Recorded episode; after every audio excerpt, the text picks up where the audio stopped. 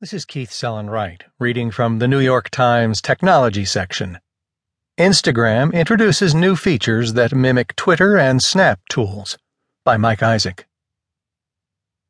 For the last six years, Instagram has been a repository for users' most picturesque moments. But 2016 has been a year of reinvention for the photo sharing social network, which has broadened what it lets people do with their images.